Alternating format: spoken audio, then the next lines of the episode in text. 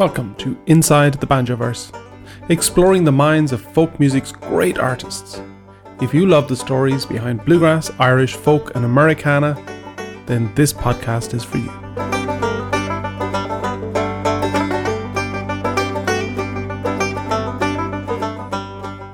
This is Enda Scahill from Irish bluegrass crossover band We Banjo 3. Before you freak out, don't worry, there's actually four of us, and mostly just one banjo. That's me. Ross Holmes is an American violinist originally from Fort Worth, Texas, now resident in Nashville. A great friend of We Banjo 3, Ross has worked with some huge bands such as Mumford Sons, Nitty Gritty Dirt Band, Bruce Hornsby and the Noisemakers, and quite famously as founding member of progressive bluegrass group Cadillac Sky. I hope you enjoyed this conversation with Ross Holmes.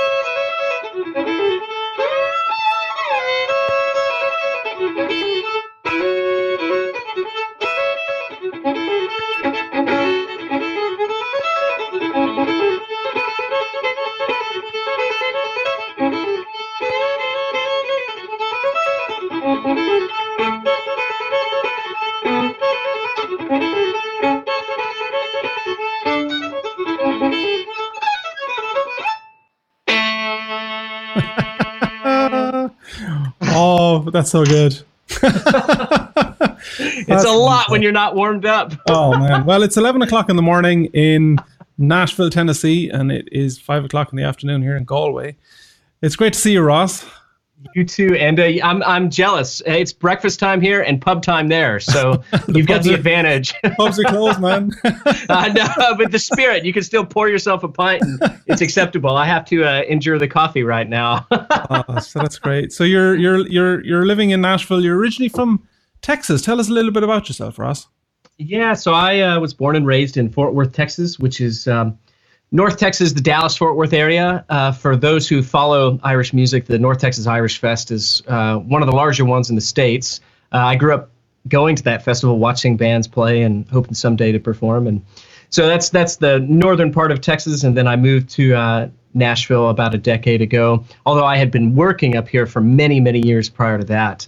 Um, finally, uh, the, the, move was uh, justified because I was spending so much time in recording session land up here, and a couple of the bands that I was involved with were based here or loosely based here. And it's also Music City, America. I mean, it's the it's the place to be if you're trying to do what we do. There are wonderful music cities: Chicago, Austin, New York, L.A.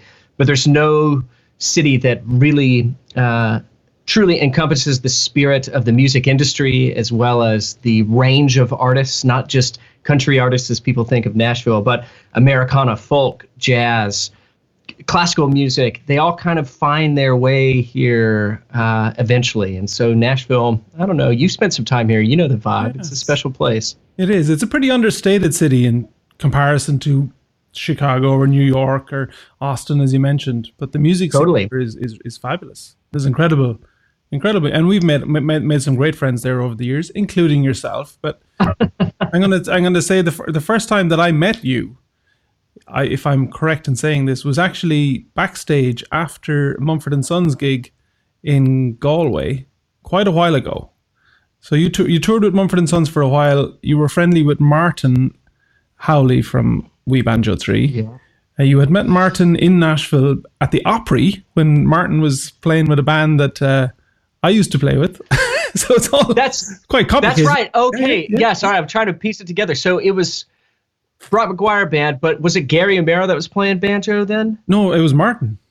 It, oh, it was Martin, but wasn't. Wait, when did Gary come out? Because I met him another time too. Then, All these banjo players. Yeah, yeah. So the band would have come back through, and with Gary uh, had replaced Martin in the band. Martin filled in for me when my son, uh, my wife was pregnant on uh, right on that that one tour. We had just come from Texas, actually. That's right. So would have that been 2011, maybe? Uh, that would have been 2009. 2009. Oh yeah. my gosh.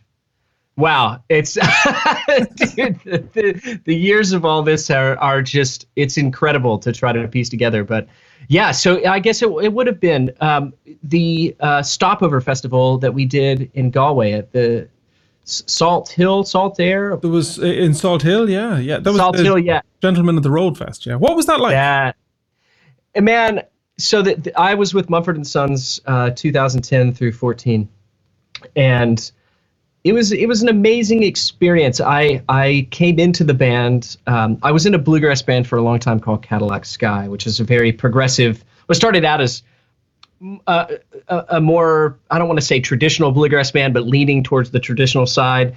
Um, what started out as that sound with with Cadillac Sky eventually became basically a rock and roll band with bluegrass instruments.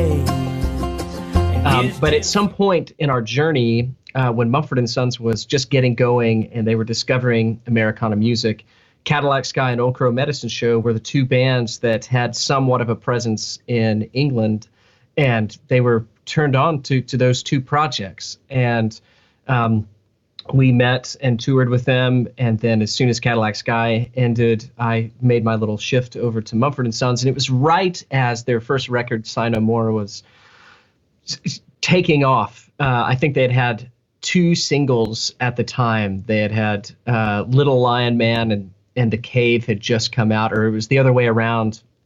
It gets lost in my head, but uh, they were they were starting their sort of meteoric rise when I slipped into the fold, and um, then was with them as they as they blasted to the to the top of their genre, the top of the field. And man, it was it was incredible to go from my band playing, you know, two to three thousand seat venues, and that was about the same size as Mumford and Sons was playing, to headlining Glastonbury Festival for 200,000 people, all within the span of a few years. Um, it's it's really it's it's an amazing thing to be a part of. It's an amazing thing to witness. Um, I what what doesn't happen though is it doesn't make you a better player. It doesn't make you um, a a better human. It just amplifies everything. You're just tweaked out all the time because of the lights and the energy and the and the scope of everything. It's just amplified.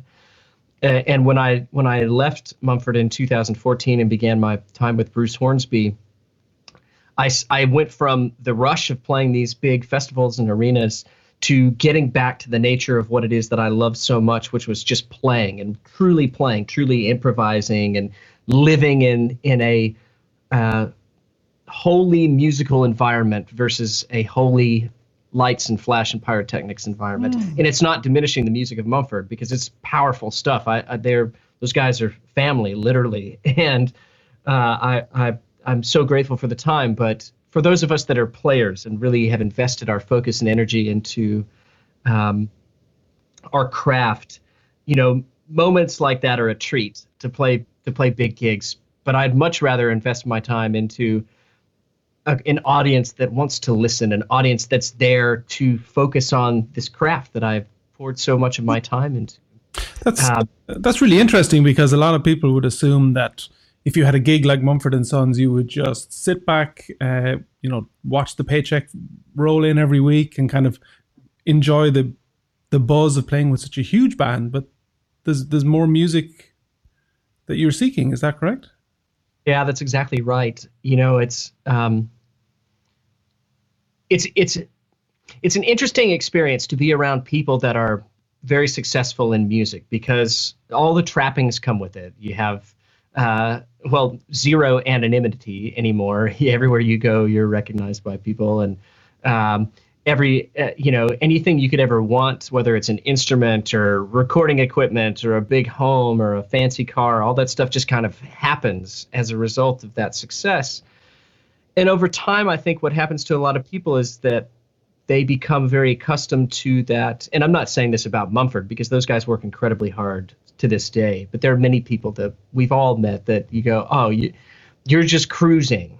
There's no um, that youthful desire to really uh, march forward in your career and take huge strides with your progress and your your growth as a as a player, as a singer, as a composer, a lyricist.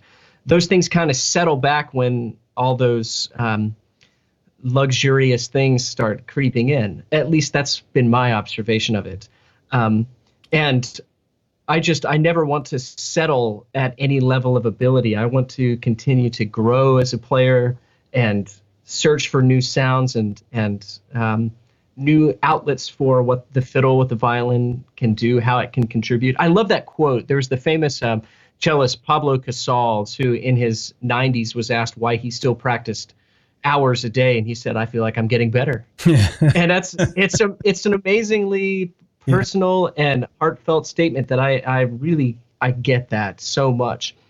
And so for me, that was an amazing chapter, but I was missing, you know, when when in that band, there, there's no uh, with Mumford, there was no improvising. You know, with We Banjo Three, you guys get up and there are spots where everyone solos, and in the process of soloing, you're playing something that you didn't play the night before. It's a new idea, largely based on the energy of the band and the energy of the audience. Um, but in Mumford, the songs were very arranged and they were set in place. And so there was no room for soloing or improvising. And I was really, really missing that mm. um, from a performance standpoint. Now, the rest of my time outside of that band during those years, I was really involved um, in the recording session scene here in Nashville, playing on big projects with artists. But even then, it's not playing. Um, playing solos under a microphone in a recording studio, a little isolation booth, is vastly different than improvising a solo that you can't take back in front of an audience.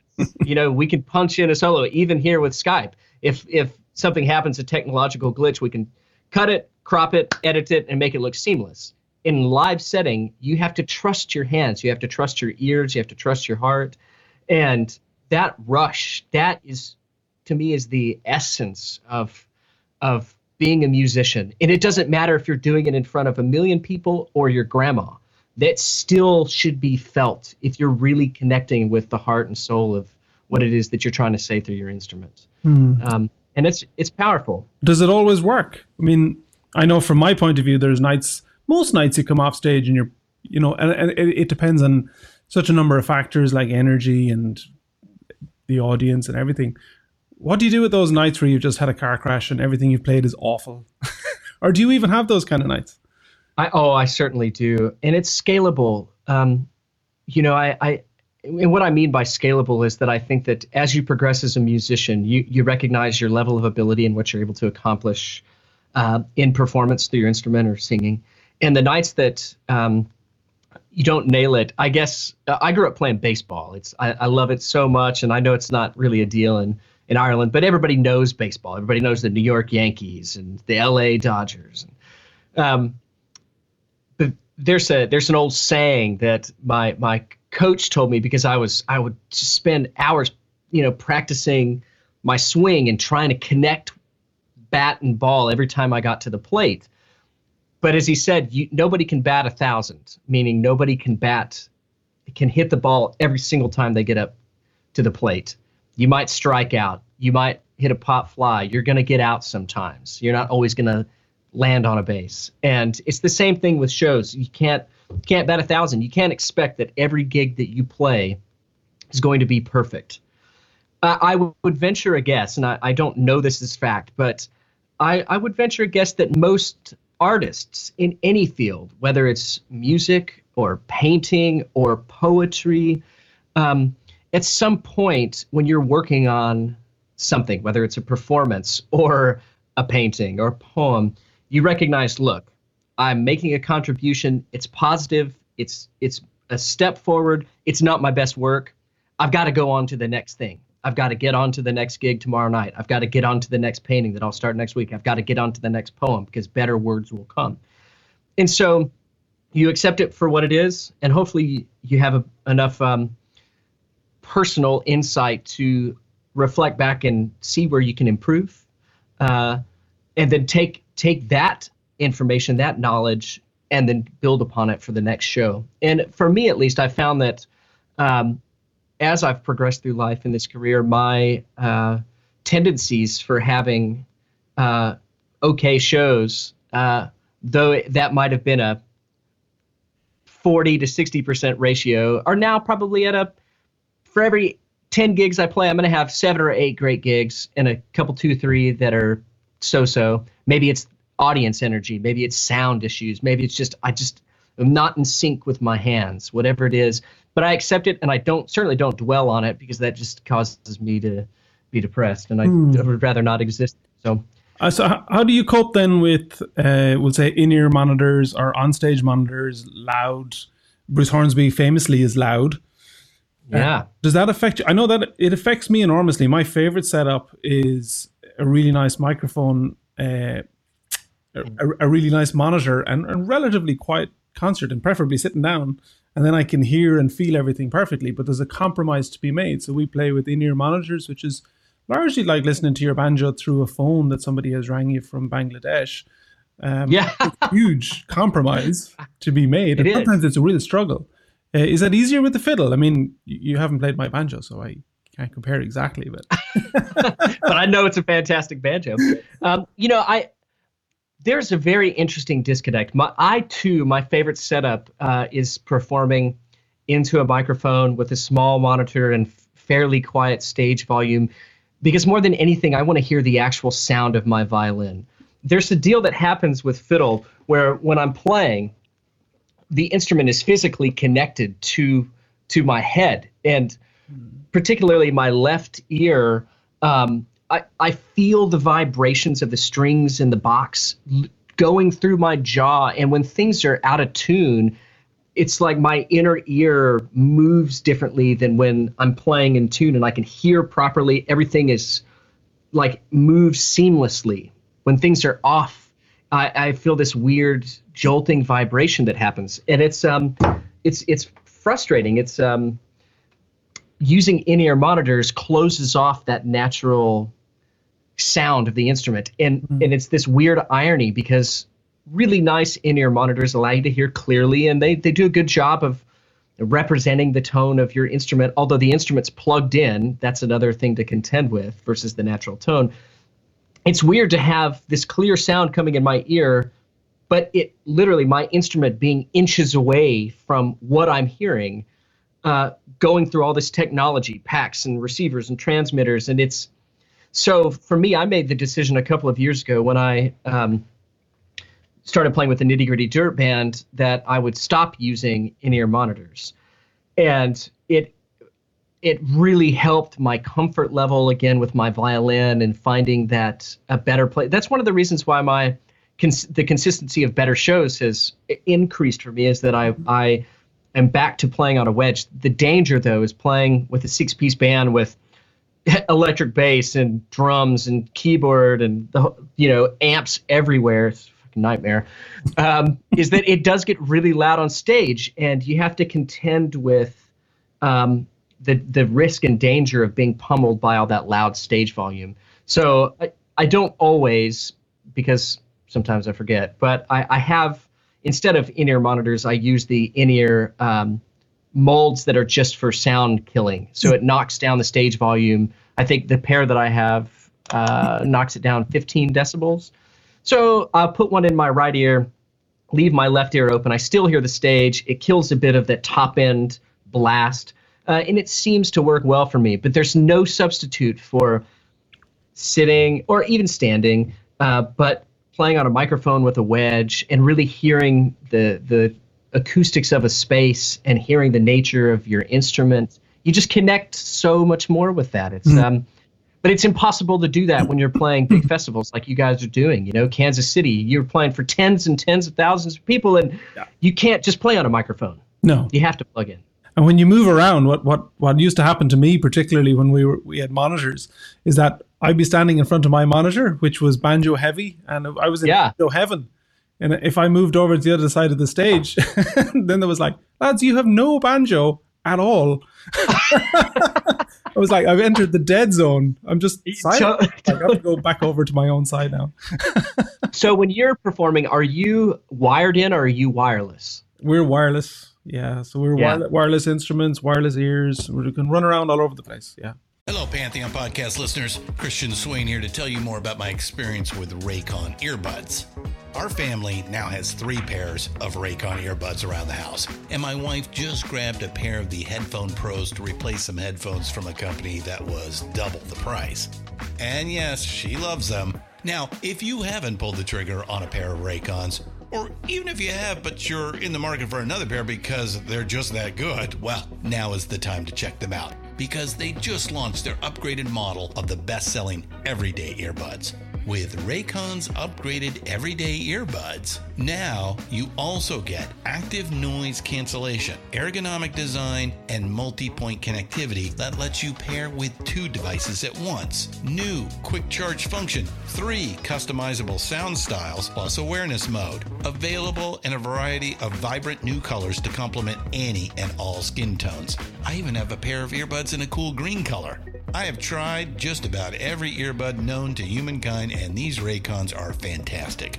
Seriously, if you've been wanting to check out Raycons, there truly is no better time. You're going to ask yourself why you didn't check them out sooner, and Raycon offers a 30-day happiness guarantee. So, what are you waiting for? Go to buyraycon.com slash Pantheon today to get 20% off your Raycon order, plus free shipping. That's right, you'll get 20% off and free shipping at buyraycon.com slash Pantheon. Buyraycon.com slash Pantheon. Yeah, it makes it really convenient. And of course, you know, the technology now with wireless packs, you can have a very small rig and com- complete accuracy. There's no like latency or impedance yeah. of tone. You know, it's really fantastic. But that's the problem when you're playing uh, on wedges with wireless and you journey over to your bandmates to, you know, tell a joke or interact for a part of a song and you go, Wait, you don't have any fiddle in your wedge, you selfish bastard. oh yeah. Listen, take us right take us, take us right back to the to the early days. What what attracted you to the fiddle, and what music did you start playing? So, uh, growing up in Texas, I'm my gonna, I'm gonna uh, I'm gonna segue from this into your album because I have a feeling that oh, okay. the title of it is is linked. So yeah, absolutely. T- take us so, on that journey. Um, my mom's dad, my, my granddad, uh, was a doctor in Fort Worth, where I grew up, and lived with us. Uh, when he once he retired, he moved in with us. Um, and his besides practicing medicine, his real love in life was the fiddle, and it goes back generations in our family. I think it was my either two great grandfathers or three great great great grandfather um, they th- that side of the family lived in Nebraska in the heartland of America. They were they were from Ireland. They were from County Clare, and they moved over in the mid 1800s and grew corn and they grew uh, wheat and soybeans and they grew uh, hemp plants, although they didn't realize the smoking potential of it. they grew hemp, and they you you know they all this stuff was for mass uh, agriculture for uh, feedlots and for the U.S. military, just surplus big stuff. And uh, at some point in time, with one of those grandfathers that was back there, um, their their farm in in Nebraska was a uh, the, the Oregon Trail, the famous trail that went to the west coast, crossed their property. And at some point, somebody traded uh, one of my ancestors some work or some food for a fiddle. And the fiddle has remained in our family for generations. And it's this it's one of those stories that you read about and you go, "Oh, that's totally fiction." No, my sister has the fiddle and the old newspaper clippings from like the 19 teens and 1920s when little local newspapers would write about this fiddle that my my my grandfather and my great grandfather would play at dances out for the farmers. Anyway, um, World War II happened. He moved to Texas, became a prominent figure uh, in town with his medical practice, and that was his focus.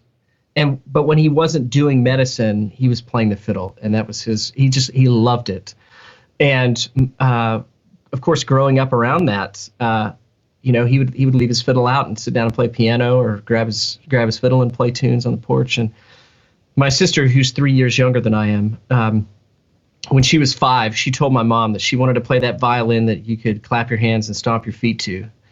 And immediately my granddad was like, I know what to do with this one. And so he got her a little fiddle and she started taking lessons. And it was a year later, uh, she was six, I would have been nine at the time. I had been watching, I guess I had just been watching her learn the fundamentals of how to hold the instrument, how to play Twinkle, Twinkle, Little Star. And of course, I had been watching my grandfather and I walked into her. It's this memory is still so clear today as it was when it happened. I walked into her room. Her fiddle was sitting on her little twin size bed in its case. Case was open. I got the fiddle out and I just started to play. I started to play Twinkle Twinkle Little Star. I started to play some scales that I had heard and I started to play the old fiddle tune Boil the Cabbage. And I remember looking up as my mom and grandfather entered the room and they said, Katie, you've never sounded but wow Ross.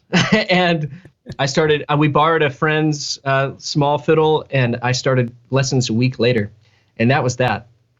Um, and so we we didn't go the the route of classical violin studies, which is most common for kids living in a city. You know, you start with the Suzuki violin method or one of those variants.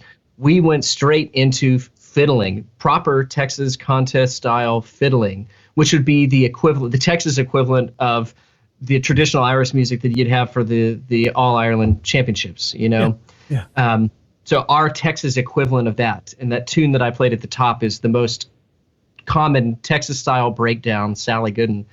Um, and so that that was really where Katie and I both began with fiddling um, in that specific genre, and then quickly branched off our interests in jazz and Western swing and and Cajun music and Celtic music, uh, all kind of happened at that exact same time because my my parents and my, my grandfather they loved all all of the genres of music and would play it throughout the house all the time. So it was just natural to pick up the fiddle and play along with the Chieftains live at the Belfast Opera House featuring Roger Waters and Nanci Griffith. You know that the albums like that that were just part of our growing up. And so our interests, uh, mine in particular, my interests in all the different genres uh, started, it, those ideas infused themselves into my playing at a very mm-hmm. early age.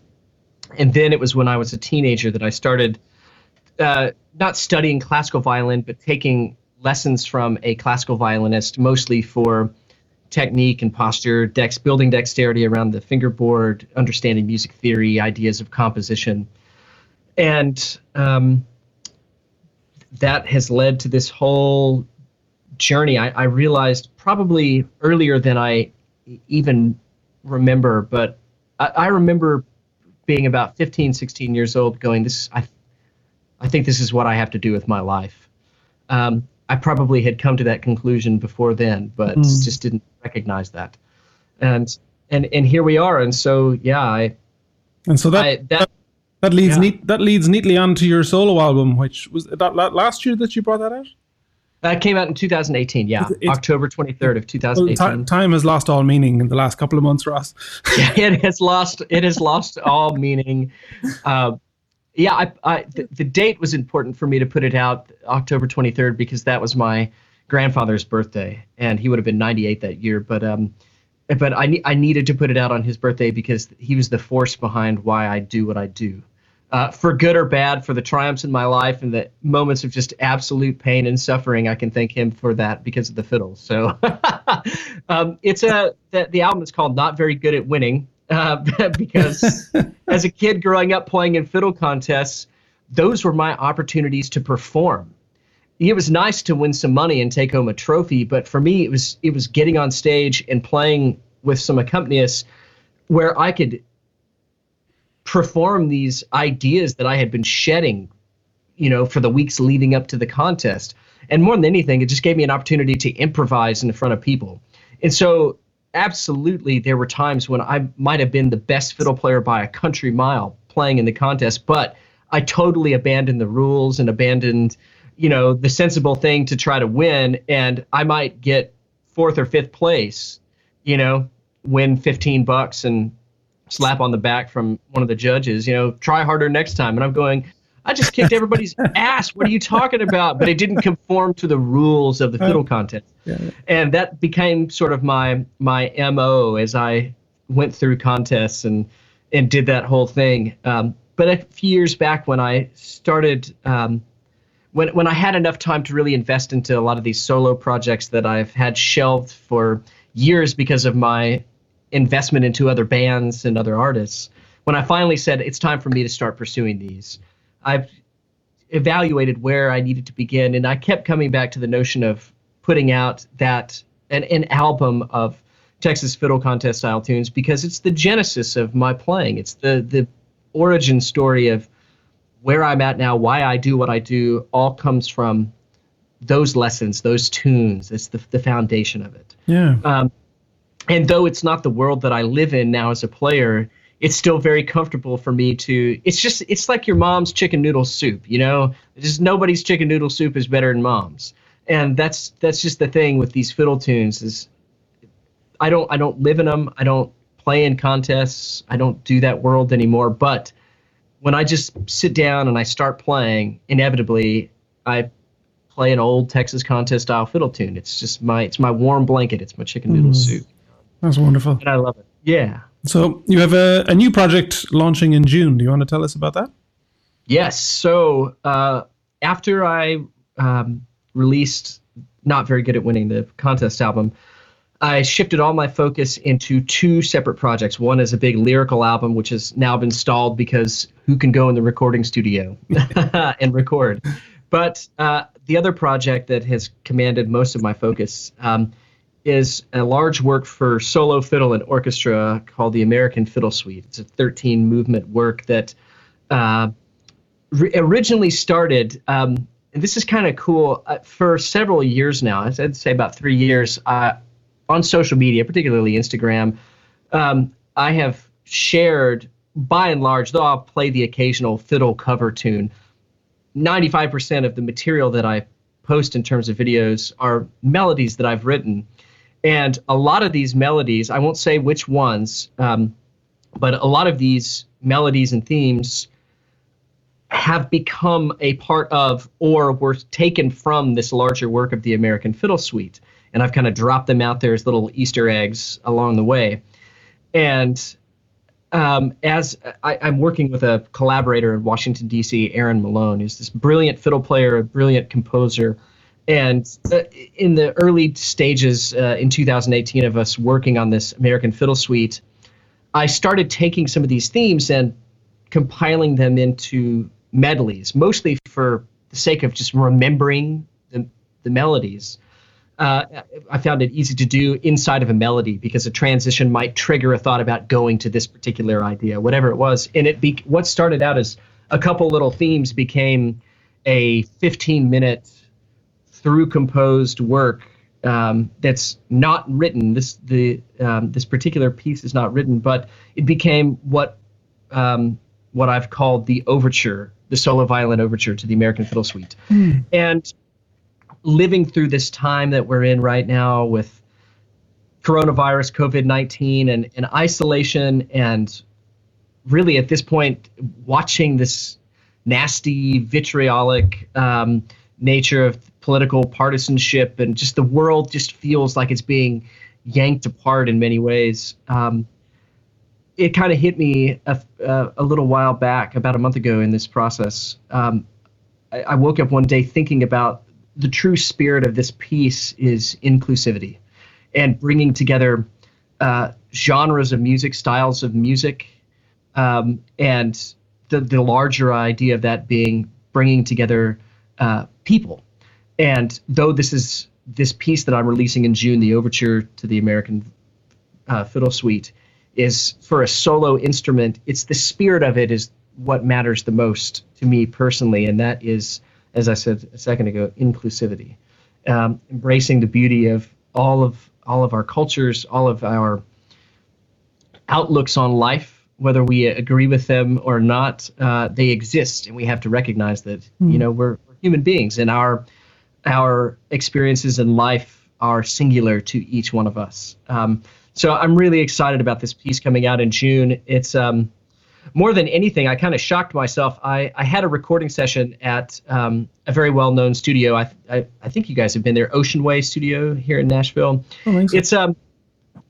it's this beautiful old church that was converted many years ago into a um, major recording studio here in town. And I had a session in the morning, and then there was a big session one afternoon. This was um, I recorded this June 10th of 2018, and I asked the engineer. I said, "Look, I have this piece.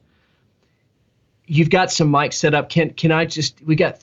He said, "We got 30 minutes if you want to try to record this thing. How long is it?" I said, "It's 15 minutes." He said, "Well, you're going to have one chance to get this right." And I was just thinking, I would I would do a pass and then have it for reference as far as practice and revisiting it so I could refine the ideas I didn't expect to to sit down and 15 minutes later have the exact recording that I'm putting out in June. There's no overdub. There's no punch in. It's all just one pass, and I don't know how or why I w- managed to catch lightning in a bottle that day, but but I did, and I'm incredibly proud of the recording and my performance of it of this piece. Um, but again, beyond that, I I'm I'm excited about sharing a work that uh, focuses on just the spirit of, of, of people and bringing people together. So awesome. So where can where can people find that one? It's it's coming out in June. How do they follow? Yeah, so you can you can follow me on social media, uh, Ross Holmes Fiddle on Instagram, uh, Real Ross Holmes on Twitter. Although I don't really tweet much, I just I hate it. Uh, Facebook, I'm pretty shit at, but you can find me there too, Ross Holmes Fiddle, I think. Um, but it will be on all the streaming services. There's no point right now in pressing copies of any of this because who's going out to buy at shows? And really, I think it's responsible of everybody to to uh, save save their bucks because who knows when we'll be working again. Yeah. That actually, sorry, not to tangent, but that has. I was in this discussion the other day, and I'd love to get your thought on this because it's really important you um, with with We Banjo Three, you guys um, are in, in, incredibly known in, in, that scene and are one of the biggest, most happening bands on the planet uh, to represent Ireland.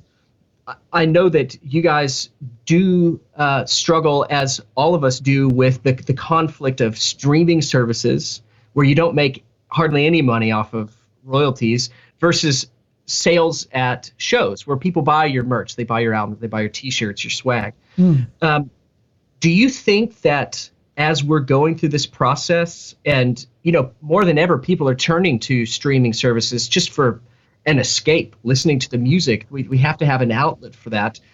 Um, do you think that it's important as artists that we maybe consider limiting what music is available on streaming and directing people to actual hard copy sales or buying digital copies mm. as a way for us to uh, earn a living, or is it more important to be available and out there for people to discover to bring a bit of light. It's it's an interesting thought, both sides. What do you it, think? Yeah, if we feel that streaming services are kind of a necessary evil in that it, it's kind of the that old chestnut of exposure, but what I mean, our our experience with We Banjo Three fans is that they've been incredibly supportive, especially in this lockdown, and have bought tons of T-shirts and wow. hard copy CDs and vinyl and all sorts of stuff from our website, and it's been fantastic. And we've never had an issue selling stuff at gigs. I mean, fans are just so generous; they just buy and buy and buy. The streaming services, funnily enough, in the Irish context, it's not a huge market. So a lot of the the very traditional Irish bands, a lot of them aren't on Spotify or similar services. And if they yeah. are, the the play numbers are low. Like they're they're nothing compared to even a bluegrass or Americana um, by play numbers. So it's an interesting market in itself, even just to look at it from that point of view. Now the algorithm constantly places us with other Irish bands that don't have huge uh, stream numbers. Yeah. We've been, and this is kind of the benefit of the Spotify model is that some of our songs have been included on big, big, big folk playlists. Those playlists have driven our streaming numbers into the millions, where yeah. naturally by the algorithm, they probably wouldn't have got anywhere near that. As you said, it still doesn't pay an enormous amount of money, and it's always going to be way better if someone goes and downloads your album from iTunes or physically buys a CD. I mean, I don't even have a CD player. yeah, my computer doesn't. My my well, Sarah's car doesn't. Yeah. I mean, it's. But without a doubt, I, I have, and and in the lockdown, I have bought many albums on iTunes, and I bought tracks on iTunes. If there's something that I love, I'll buy it, and it's yeah. only ninety nine cent. I mean, I often paid five bucks for a terrible cup of coffee at Starbucks. exactly. Yeah, we're we're very quick to to stop in and get a cup of coffee that's gone versus 99 cents where we go, mm, but I could stream it for free. Yeah. And it's it's this weird conflict and um, yeah, I find it amazing that the last several years vinyl has outsold CDs. Mm-hmm. By, by many factors. And it's an incredible thing that this old technology, vinyl has been around for decades, mm. decades. It's making this resurgence. Funny enough, at the same time, I keep reading about how all these folks are starting to renovate and invest in these drive-in movie theaters because who wants to go sit in a movie theater now with all these folks That's right. you know with covid-19 so the idea of going back to this old technology is pretty interesting it keeps people engaged it keeps people moving and feeling human uh, all while doing so safely. And uh, you know, we, you can you can put on a, a vinyl record. The, the experience of putting a vinyl onto a player and setting the needle and listening through good speakers is it's fulfilling. It's not the same thing as going to a live gig, but it's maybe the next closest thing. Hmm, there's a ritual you know? to it. It's a bit like making your own coffee at home. If you grind your beans and do the whole AeroPress thing, there's a ritual that's much better than just go in and get a takeaway cup and it's drank and it's gone. You know. Yeah, that's exactly right. Yeah, hopefully we'll see we'll see uh, the trend of that uh, affect us all positively and and be able to as musicians benefit in, in whatever way or ways uh, come from that positively. Yeah. You know, is there it's just another, an interesting time. Have you have you warmed up enough for a, a, a final tune, Ross? Will, will you play us out? yeah, actually, you know, I'm going to play a tune that uh, your bandmate Fergal Scahill taught me. Uh, it's one of my favorite Irish tunes, and I, I don't pretend to be an Irish player at all, but I love it so much. It's the Flooded Roads of Glenties, and he uh, I heard it off of shoot I can't even Wayfarer I think was the record that it was on, mm. and I, it just killed me when I heard it. I was just oh dude, that's you're just so salty. Ah, and so he showed it to me at a festival a long time ago. And uh, man, thanks so much for having me. I, I really pleasure. appreciate your time, and this has been so great. I miss all you guys, and can't wait until we uh, are on stage jamming again for the people. Yeah, thanks, Russ.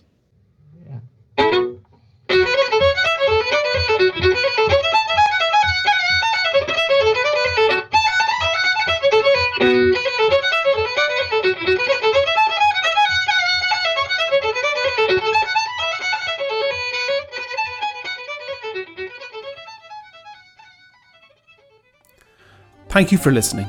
If you loved this episode, please head over to our website, webanjo3.com, to subscribe, rate, and do leave us a review. It makes a huge difference. See you next time inside the Banjoverse.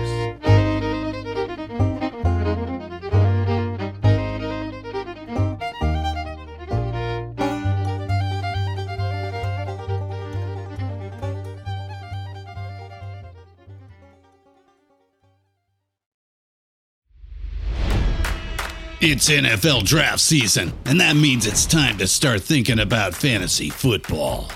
FantasyPoints.com features industry leading experts and prognosticators using proprietary hand charted data to help you score more fantasy points. FantasyPoints.com is the place to go for whatever kind of fantasy football you play. Whether you play fantasy football, daily fantasy sports, or do a little bit of everything, Fantasy Points has the meticulously researched content to guide you to victory.